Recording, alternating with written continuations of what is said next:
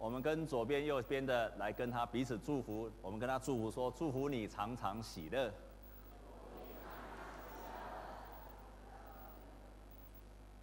你今天有喜乐吗？祝福你常常喜乐。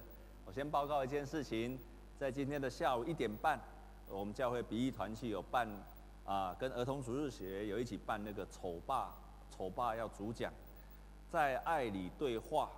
因对话连结，亲子沟通技巧训练与疑难杂症解惑，啊，本来是在，啊，今今天是在副堂，啊，在副堂，所以在旁边的地方要举行这个座座谈，啊，也是一个很棒的演讲，所以如果你有空的话，啊，欢迎你留下来参加，一定会很大很大的收获。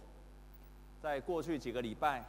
我都分享顺服这个主题，啊，我知道这个主题大家都不太爱听，我也不太爱讲，可是这个是圣经当中非常关键，也是让我们蒙福的一个很好的教导，所以我我越讲我越喜欢，我也在从讲的当中来顺服，啊，之前我一直讲到说，我们要学习要顺服上帝的话语，然后我们要顺服圣灵给我们的感动，然后我。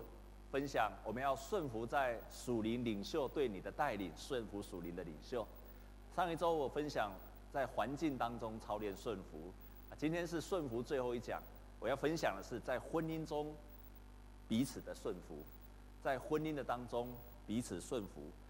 我知道很多姐妹不喜欢谈顺服，可是我今天要对这个有一个新的观念、新的想法，希望各位这一段的今天的这一节的圣经节。或者今天牧师所分享的，一定会帮助我们当中。如果如果你的婚姻在现在的状态、现状，你的婚姻带给你很大的痛苦，你正在因为婚姻受苦当中，我深信上帝的教导会帮助你脱离那个痛苦。如果你我们当中也许有一些弟兄姐妹，那如果你的婚姻是你看到你上一辈的。上一辈的亲友或者你的父母亲，他们的婚姻并不是非常非常的美满，以至于你对婚姻完全失去了信心。我深信今天的分享会帮助你燃起对婚姻的信心，因为那是上帝美好的祝福。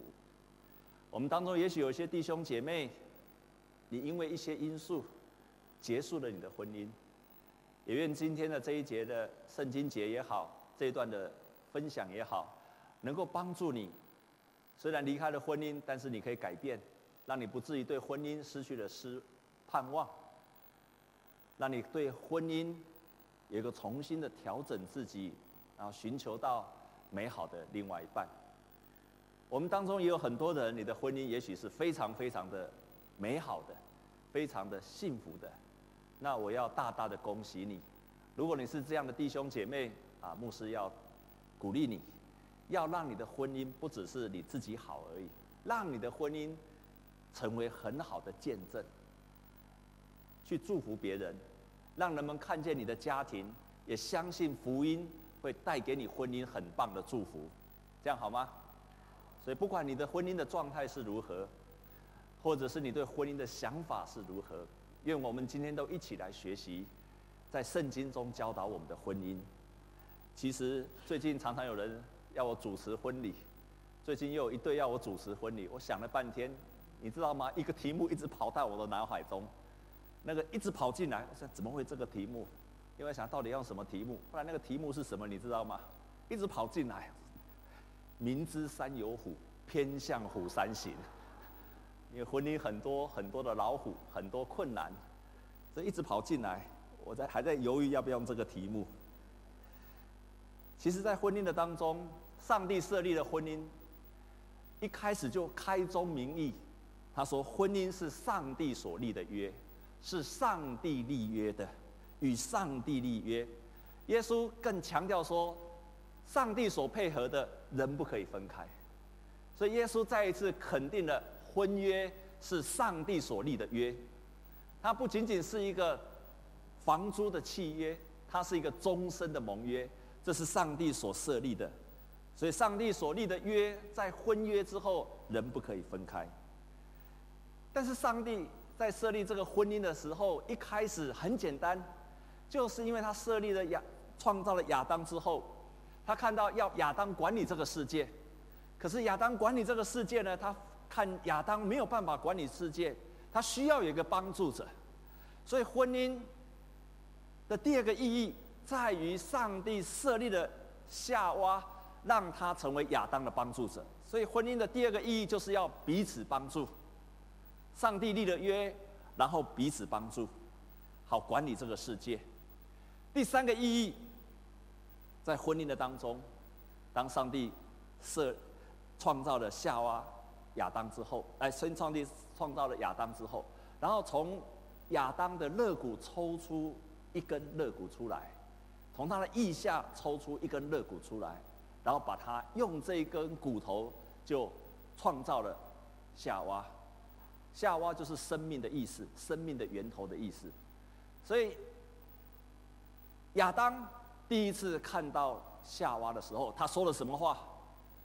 这个人是我骨中的骨，肉中的肉，多么美好的形容！弟兄姐妹，你看到你另外一半有没有体体会到他是你骨中的骨，肉中的肉？有没有？啊，最近大家都怕肉太多哈。所以他他第三个意义就是他要跟你成为一体，非常非常贴切的、非常棒的，在形容夫妻的关系是要达到成为一体的。上帝所立的约，然后互相帮助，然后要成为一体。这个是上帝在设立婚姻的时候最开始的原意就是这样子，很棒的，超级棒的。可是当罪进来的时候，这三个事情都破坏掉了。上帝所立的约，人们不再把它看成婚姻，不再看成是上帝所立的约，所以，在去年二零一七年的时候，六月，我们全台湾结婚的人数一共一万零五百六十一对，但是同时，离婚的也高达四千九百四十七对，将近五成。换句话说，结婚的人越来越少，而离婚的人。越来越多，台湾的离婚率是亚洲的冠军，很可怕。所以你看，本来是上帝所立的约，如今我们看成了那只是一个我们两个之间的约定，少了上帝在当中了。然后我们看看，他应该是要成为彼此帮助的，可是，在今天已经不再是彼此帮助了。啊，牧师娘常常在带领很多的社青。然后在帮助很多的弟兄姐妹，就是有些人还没有结婚的弟兄姐妹、社青，啊，就是你们。他有一天回来之后，他就问我一个问题，他说：“为什么现在年轻人的结婚观都是问说，你希望你的另外一半的条件，第一个条件是什么？”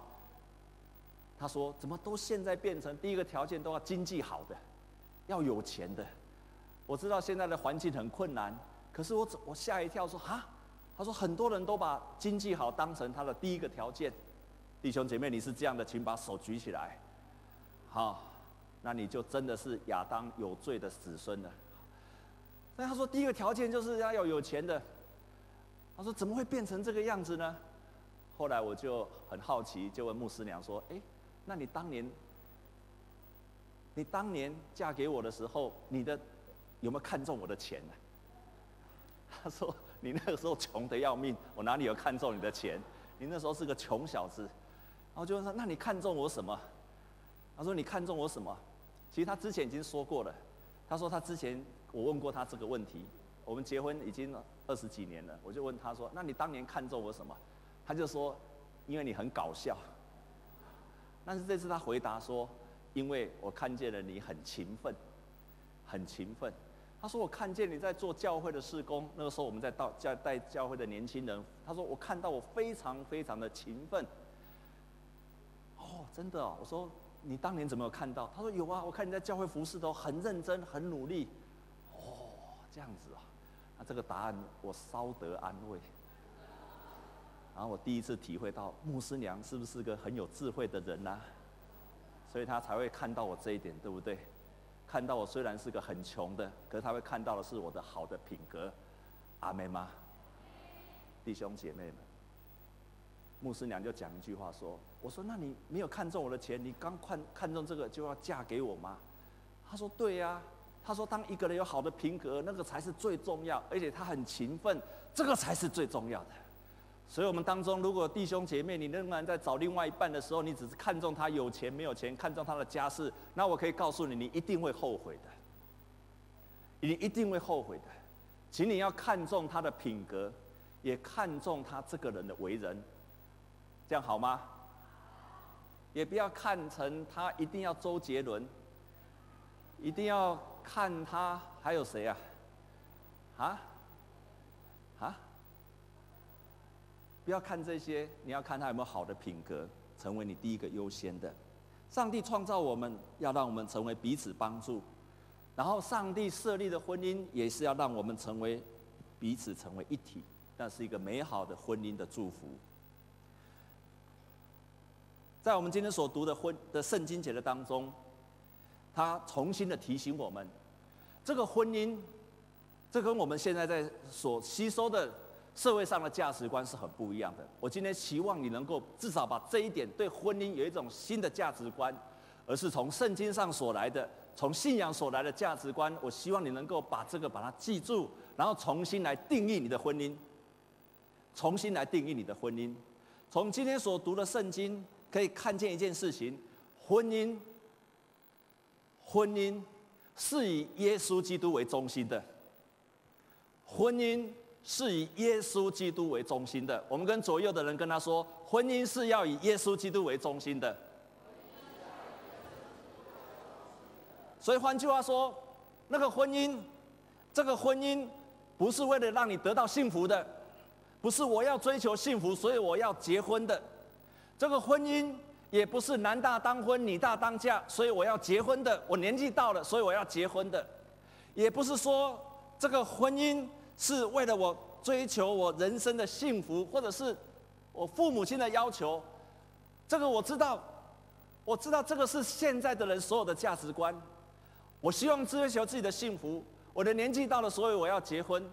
也许你有这样的价值观对婚姻，但是我期望你今天可以重新改变，因为婚姻是要以耶稣基督为中心的。那这个表示什么？这个表示什么？你在婚姻的当中是要来学习耶稣基督的地方，你的家庭婚姻的家庭是要来学习耶稣基督的地方，就像是你是一个门徒，然后上帝差遣你在这个婚姻的当中来学习耶稣基督的。如果你能够有这样的看法，你会翻转了对婚姻的观念，因为如果你想要追求自己的幸福。为我自己的幸福，恐怕你会失去了幸福。我想结过婚一段时间的都知道，如果我只想要我我我我我，那你可能会失去这个幸福。如果你是觉得男大当婚，女大当嫁，你也会失去了幸福。可是这当中吊诡的是，如果你开始让你的婚姻是以耶稣基督为中心的时候，听起来好像不是为我自己的幸福，可是反倒你会得着幸福。今天的圣经节我们要来重读一遍，他提到了。他提到了说，你在婚姻的当中，你要学习一件事情。如果你被圣灵充满了，在我们读的圣经节没有提到，以弗所书提到一件事情。如果你被圣灵充满的时候，你就要来学习一件事情，就是什么？彼此顺服。我们来读这一句，我们来读这一节圣经节好吗？我们来读以弗所书，以弗所书的第五章，我们来读二十一节。我们来读一百二十一节跟二十二节，我们一起来读预备起。又当存敬畏基督的心，彼此顺服。二十二节，你们做妻子的当顺服自己的丈夫，如同顺服主。所以保罗在这个地方提到婚姻的时候，他是以耶稣基督为中心来谈这个婚姻的。换句话说，当他前面我们没有读到，在以弗所书我们没有读到，如果有有时间，你可以回去读一下。他说，你要被圣灵充满。所以，当一个被圣灵充满的人，他会开始学习顺服，彼此顺服。一个人被圣灵充满，他会在他的婚姻的当中开始学习彼此顺服。然后，他就提醒，他提醒说，就像耶稣基督爱教会，耶稣基督爱教会，为了教会牺牲他自己的生命。所以，你做丈夫的要在爱中学习，为自己的妻子来牺牲生命。然后他就犹如教会是顺服耶稣基督的，教会顺服耶稣基督的，所以做妻子的也因为要这样而顺服，而顺服你的丈夫。我知道我们这个年代不喜欢在婚姻的当当中谈顺服，可是在这个地方非常棒的，就是当丈夫的要先牺牲自己的生命，为自己的另外一半来牺牲生命，然后另外一半要再为另外一半来学习顺服。我们问在座的姐妹，如果你的另外一半愿意为你牺牲生命，你愿不愿意为顺服他？他都愿意为你舍命了，你愿不愿意顺服他？你就觉得很容易，所以做丈夫的要优先学习像基督为教会舍命一样。然后呢，太太要顺服自己的先生。他说：“这个都是就是你在学习耶稣基督的榜样。”所以家庭也好，教会也好，是你在学习耶稣基督的场所。很棒吧？很棒，非常的棒。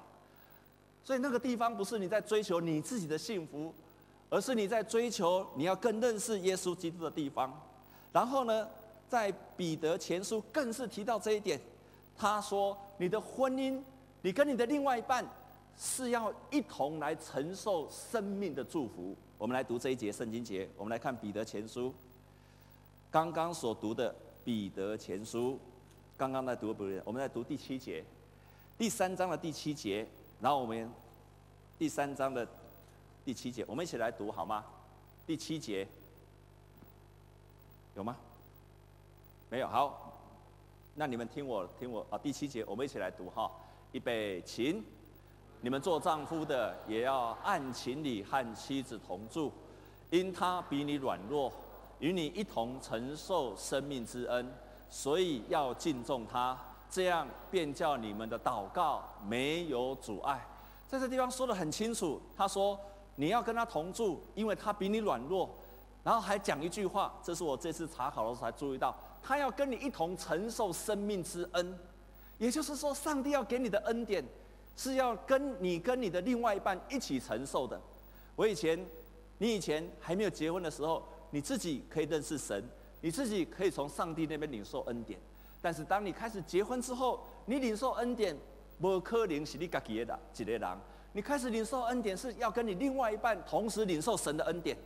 你以前祷告你自己一个人祷告就 OK 了，可是当你结婚之后，你如果跟你的另外一半有不好的关系，你的祷告会有阻碍的。所以换句话说，你们承受上帝的恩典跟祝福是要一起的。然后呢，你的祷告，如果你跟你的另外一半没有好的关系，你也困难祷告的。说得非常的清楚，也就是你跟你的另外一半已经在上帝的里面成为一体的，成为一体的。我在以前在神学院教书的时候，有一个很好的，有一个有一个老师，那个老师非常棒。他说有一天主日他要来讲道，他要来讲道，到一间教会讲道，然后要离开家的时候。要离开家之前，那天早上又跟他太太吵架。弟兄姐妹们，你千万不要在你先生要出去工作之前跟他吵架。你要吵就早点吵，不要正要出门的时候吵。哦，那个时候要出去真的是吼，那个情绪真的很不好。那但是他又要去讲道，你看又要这样众在站在众人面前去讲道，然后要开始讲了。哇，这时候他要出门，可他太太要跟他吵架，然后要出门呢又要去讲道，要去分享上帝的爱。哦，真的是很痛苦，我都很怕礼拜天跟我太太吵架，就是这样子。好，然后呢，结果他要出门，他觉得他真的没有办法讲神的道，所以他在出门之前就跟他太太说：“太太，你就赦免我吧，你就释放我吧，你就让我可以好好去讲道吧。”他太太就说：“好，我赦免你。”他就出去讲道了。我要讲就是这一点，在座弟兄姐。如果你的太太，你要出去工作的时候，你跟你太太吵架，你知道说什么吗？知道说什么吗？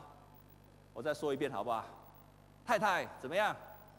你就赦免我吧，然后呢，释放我吧，然后呢，这样就好了。真的要这样宣告，就跟你太太说，你就释放我吧，你就饶恕我吧，好，那太太要说什么？啊？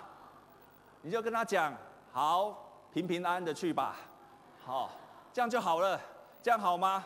让一天的争吵在你的工作之前就结束了，好，所以圣经记得很清楚，如果你在这个地方有阻碍，你没有办法跟你另外一半承受生命之恩，上帝的恩典没有办法临到你的家庭，你的祷告都会得到阻，都会有拦阻，都会有拦阻。所以家庭不再只是为自己的地方，家庭。成为了你学习耶稣基督的地方，认识耶稣基督的地方，修剪你自己的地方。一个非常有名的神学家叫做 C.S. Lewis，他是一个英国很有名的神学家。他写了很多书，也写了很多爱的理论的书，但是他是单身。然后他立志，他一生都不结婚，他甚至于到五十多岁都还没有结婚。可是对这样的人，上帝就挑钢被他冲低，他很会写书，你们一定看过他一部片子，叫做《纳尼亚传奇》，有没有看过？有没有？这很有名的，还他这是他写的书，后来拍成电影，非常有名的英国的文学家，也是个神学家。上帝就故意捉弄他，他立志一生不结婚，就是要服侍神。没有想到他有一个很棒的读者，在美国，他在英国，然后在美国叫 Joey。这个 Joey 有一天呢。看到他的很很很喜欢这个作者，他五十几岁了，然后 Joey 就远从美国到到英国去找他，因为他非常崇拜他所写的书。那没有想到两个人，两个人居然一见钟情。他已经五十岁了，写了很多爱的理论，结果在那个时候他才终于知道什么叫真正的爱，因为他 Joey 碰到他之后，他碰到 Joey，就是我们年轻人常常所说的地雷怎么样？勾动了天火，两个就蹦出爱情的火花，然后他在他的书里面哦，啊不对，天雷勾动地火，他就在他的书里面写了一句话，他说形容他的太太 Joey，他说他是一个非常精彩的人，非常率直，非常明朗，他甚至形容他，他有一个千锤百炼的灵魂。哇她是一个很棒的女人，而且呢，她是一个多么可爱的女人。但是，她不是一个完美的圣徒，而是一个仍然带着罪的女人。就像我一样，她嫁给我这个仍然带着罪的男人。我们两个好像各是一把钝的剑。我们必须要在一起，好让我们彼此更加的琢磨，好让我们更加的明亮、尖锐。他喜爱他的太太，可是讲了一句很真实的话：即使他的太太多么好、多么温柔、多么开朗、多么喜乐，但是他仍然是一个有罪的人。但是 C.S. 路易斯也提到说：但是我自己也是一个有罪的人。我也是一个有罪的人，两个有罪的人结合成为夫妻，怎么能够怎么能够平安无事呢？所以他从那个经验当中，他体验到自己，我自己在一个婚姻的状态当中，我要重新去学习耶稣基督，再一次的重生。你为什么要把你的婚姻当做是一个，当做是以耶稣基督为中心？你为什么需要把你的家庭当做是要以耶稣基督为中心？因为我们都是同时带着罪进入这个婚姻的当中，不是吗？所以你要在那个罪的当中重新去学习，家婚姻是你要重新学习耶稣基督的地方。太棒了，太棒了！我如果年轻的时候有人告诉我这个道理，我不会受那么多的苦。所以愿上帝祝福你，你今天就把这样的观念放在脑海当中。我们跟左右的人跟他讲好不好？说你的婚姻要以耶稣基督为中心。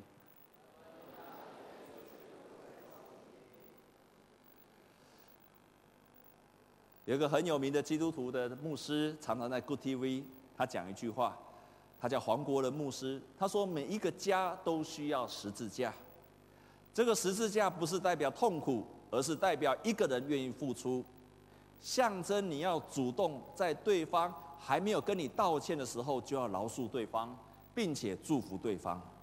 你需要不断的背十字架去饶恕对方，因为你不饶恕、释放、祝福自己的另外一半，你的婚姻会走不下去。所以我们在圣经的当中，要常常要想到舍己，为了对方而活，我要舍弃我自己，要舍己。我是喜欢跑步的人，我非常喜欢跑步，但是呢，我的牧师娘呢，很喜欢睡觉。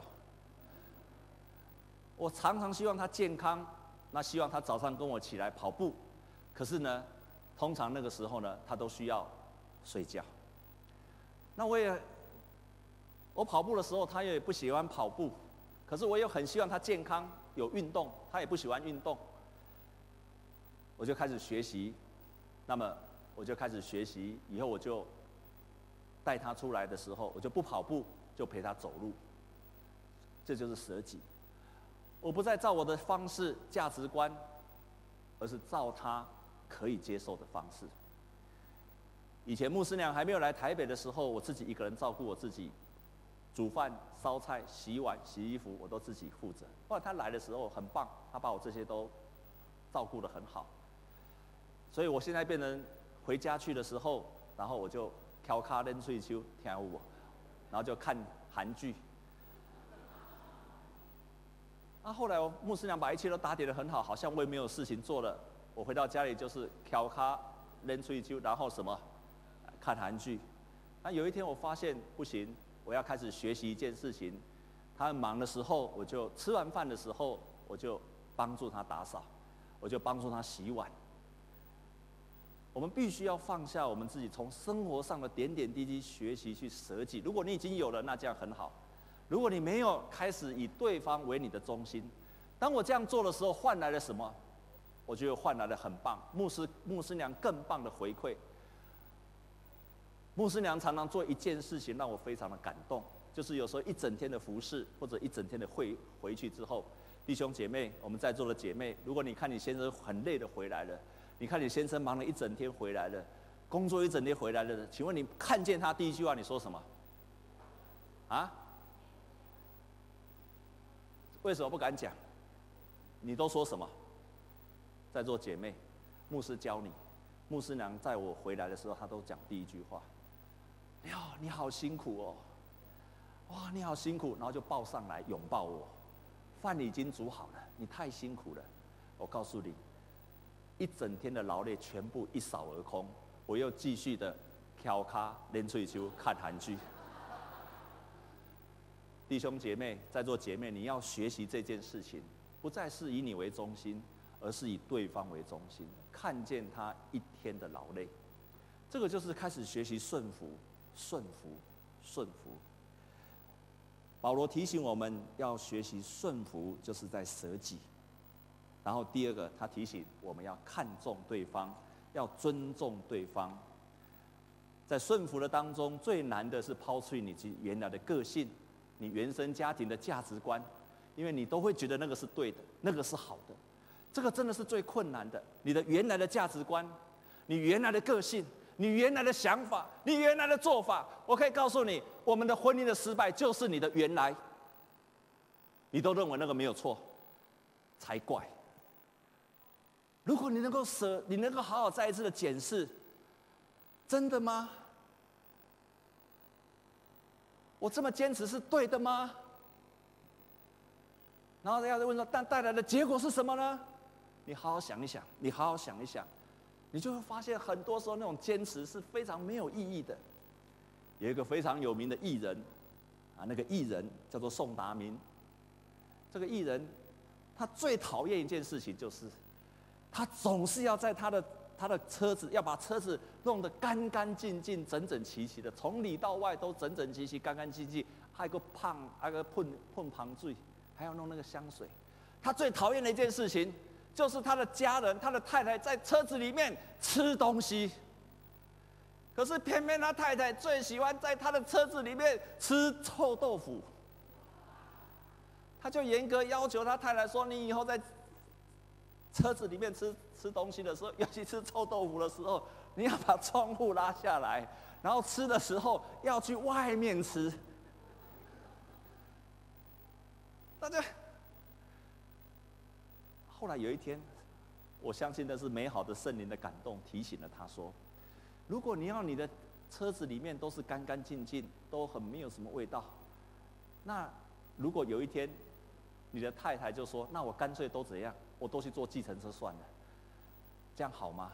他那时候才突然明白，原来我所坚持的东西，到底我我是跟我的车子立约。还是跟我的太太立约，我是更爱我的车子，还是更爱我的太太？他想说，真的没有道理。你的车子里面有臭豆腐又怎么样？弟兄，你可以忍受你的车子有臭豆腐吗？他就从那天开始改变。好，他觉得两个人彼此相爱比车子更重要。阿门。请你要记住这件事情。你可以坚持你的，可是千万不要坚持到破坏你们的关系。当我看到这个故事的时候，我在想到前几过年的时候，我请我儿子帮我洗车子。我请我儿子帮我洗车子，他喜欢洗车子，我就让他洗车子。后来我从四楼往上，往往往往四楼往一楼看，看他正在洗车子，我差一点昏倒了，不止要昏倒，差一点要跳楼了。为什么？他看到我车子要把它洗得很干净。居然去拿菜瓜布去洗车子，啊，而且又，而且又洗得很用力，一直洗。后来我记得啊，他的诚意最重要，诚意更好，他爱他哦，愿意帮爸爸洗车子，这个心意比车子好跟坏更重要。哦，硬是给忍下来，他离开。你看到我儿子，不要跟他讲，我都还没有跟他讲。当他把车子洗得很干净之后，我就下来看车子，还好车子卖掉了，感谢神。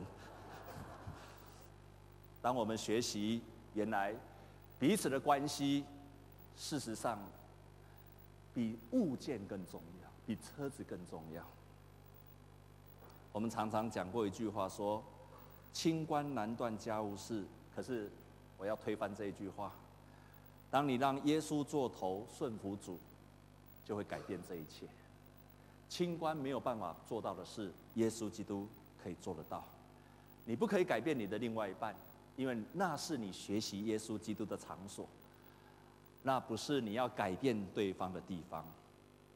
最后我要分享的，在神的。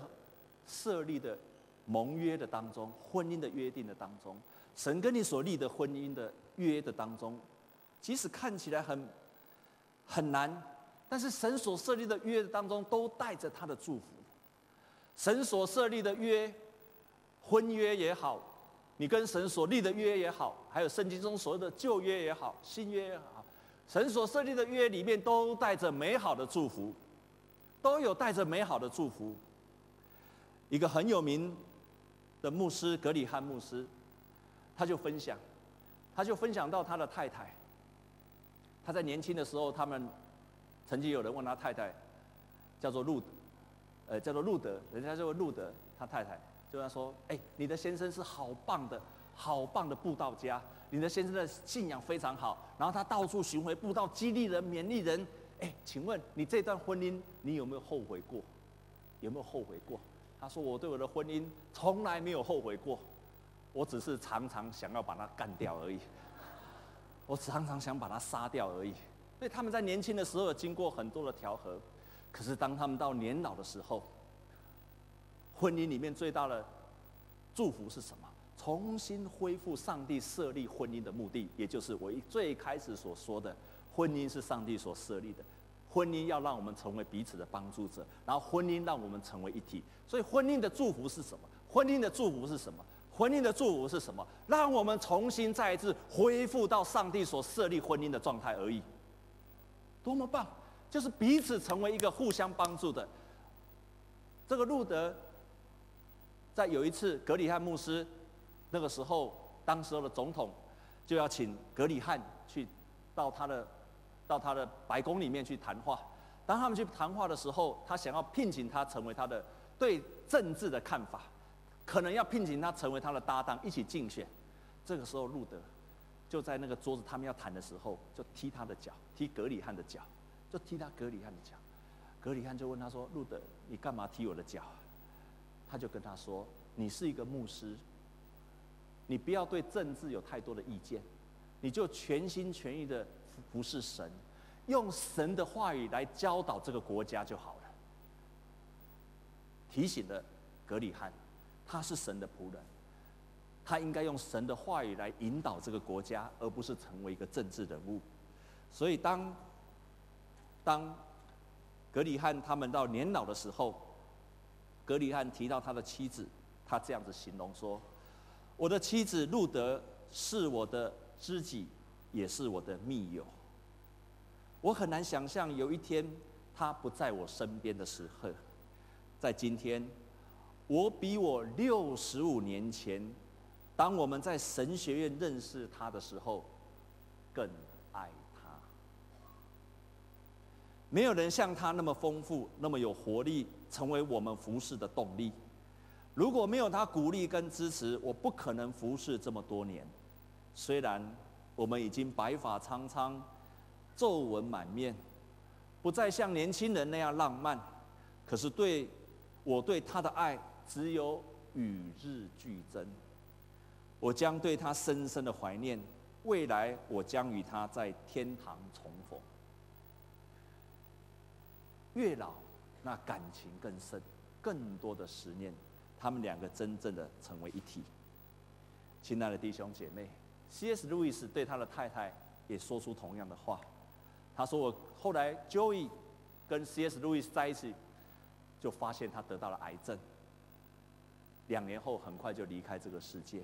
可是 C.S. 路易斯体会到那真实的爱，他这样子分享。他说：他和我享受了爱的宴席。”让我们庄严的、快活的、浪漫的、写实的，有时暴风雨一样的高潮迭起，有时又像套上合脚的拖鞋那样的轻松自然。我的心灵和肉体每一处的空隙都得着了满足。那是只有神可以造成的。那是因为我们相信耶稣基督是这个家庭的主，是我婚姻的主。而家庭是我学习耶稣基督的地方，所上帝赐给我们成为彼此的帮助，成为夫妻之间能够完全的恢复到上帝所创造的两人要成为一体。大约在两年前，啊，牧师娘啊来到台北，啊，这时候有一位社青，他就突然跑来找牧师娘，然后跟牧师娘说，他说牧师娘。我觉得我的婚姻遇到了瓶颈。我常常自我感觉很好，那我也常觉得我在婚姻当中都在忍耐。我心里面一天到晚想要换老公，可是不止。这个世界的价值观在我的头脑上不断的围绕着我。我觉得我当个老婆，我还是要我自己的生活空间，我不要成为我老公的附属品。所以呢。这个姐妹一下班之后呢，下班哦，下班哦，下班哦，下班之后呢，就去洗头、做脸、修指甲、按摩。礼拜天呢，就跟朋友吃饭、喝下午茶，然后学才艺课，从来没有经过老公的同意。那你想想看，如果你下班之后还要做脸、洗头、修指甲、按摩，你回到家几点了？所以他不觉得这样不对，因为他觉得说，我还是要有我自己的生活。所以他每天几乎十点才回到家，而他不觉得这样有什么不对，她长期忽略了她老公的感受。除此以外，她又喜欢花钱享受，又不善理财。她就想说：“我为什么要结婚呢？我不如恢复单身算了。”于是她就找了牧师娘，说她的婚姻遇到了很大的瓶颈。牧师娘那时候就开始每个礼拜五的。下午，就陪着这个姐妹一起读一本书，如何为你的丈夫祷告，然后引导他，陪他一起祷告，从上帝的话去建立一个新的价值观。每个礼拜天、礼拜五的下午，啊，牧师娘就陪他做这件事情。啊，牧师娘也开始要求他，你每一天下班之后六点要回家了，他非常非常的痛苦，因为他再也不能够洗头、做脸，都没有办法了。但是他决心这样做。所以弟兄姐妹，你需要一个好的属灵的领袖。如果你的生命一直在同样的地方在打转的时候，你需要一个好的属灵的领袖。我之前一直在讲，然后你要学习顺服。你卖个扣嘎机啊！我要再一次很慎重、很严肃的告诉你，你卖个扣嘎机啊！你不要再靠你自己了。如果你能够解决你生命的问题，你早就解决了，不是吗？不是吗？如果你在生命的婚姻的困顿的当中，你能够解决了，你能够处理的，你早就解决了，你早就处理了，你早上你早就走上了蒙神祝福的婚姻的，那为什么没有？我可以告诉你，你需要学习顺服。于是他跟牧师娘每个礼拜五下午祷告，开始学习。牧师娘每一次都纠正他，每一个礼拜都问他，然后每一个礼拜为他的家庭、为他的丈夫来一起祷告。过了差不多一年，然后他也开始参加了我们教会的婚姻小组。啊，那个婚姻小组现在以前是我跟牧师娘开始，现在是由向敏执事跟恒毅执事每个礼拜二的晚上啊。预备要结婚的也好，或者刚结婚的也好，就在那个地方聚会。他也参加那个婚姻小组，在婚姻小组当中，我们常常有非常爆笑的分享，彼此在彼此的婚姻的当中互动当中来学习一个新的模式。他们就参加了那个婚姻小组，他就参加这个婚姻小组，先生也去参加，就这样慢慢的一点一滴的改变。大约过了一年之后，他才慢慢发现。他在祷告当中，他安静下来，才发现原来是我自己出了问题。信仰的美好是首先发现自己出了问题。今天你你两个发现了功，我的另外一半有问题，那我可以跟你讲，还没有找到答案。如果你开始说我在祷告当中发现我自己出了问题，那你就开始有解了。然后他就分享，他开始发现自己的过失。他说：“如果我没有将我自己调整好。”那就算我遇到了王力宏、周杰伦，终究会以离婚收场的。在每一次做不到的时候，就祷告求神改变我，学习顺服。他发现后来的祝福就伴随而来。他他后来就真的每一天都提早回家，六点到家，渐渐恢复了关系。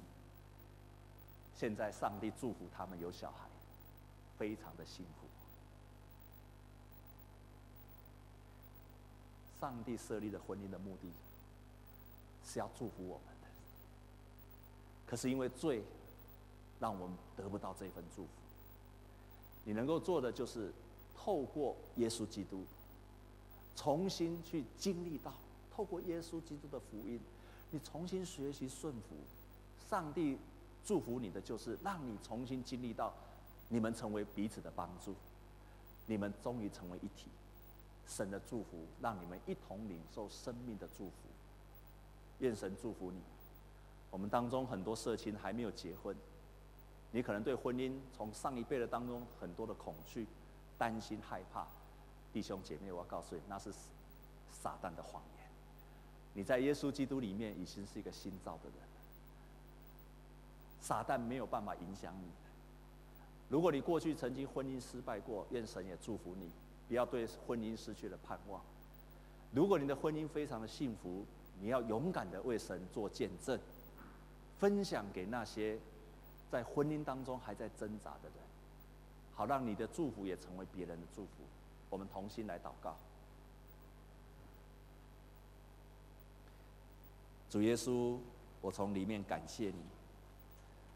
真的从我们的心里面感谢你，因为你设立了婚姻，你要让我们在婚姻的里面得到祝福，但是你要我们在婚姻里面成为一个效法耶稣基督，如同耶稣基督爱教会的地方，让我们在婚姻的里面学习彼此顺服、彼此帮助。感谢你今天提醒了我们，主啊，祝福我们中山教会，让我们中山教会有更多更多。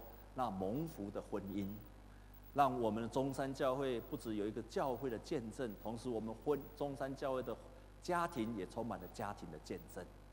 祝福来到圣殿的弟兄姐妹，今天领受神的话语，他们也照样去行。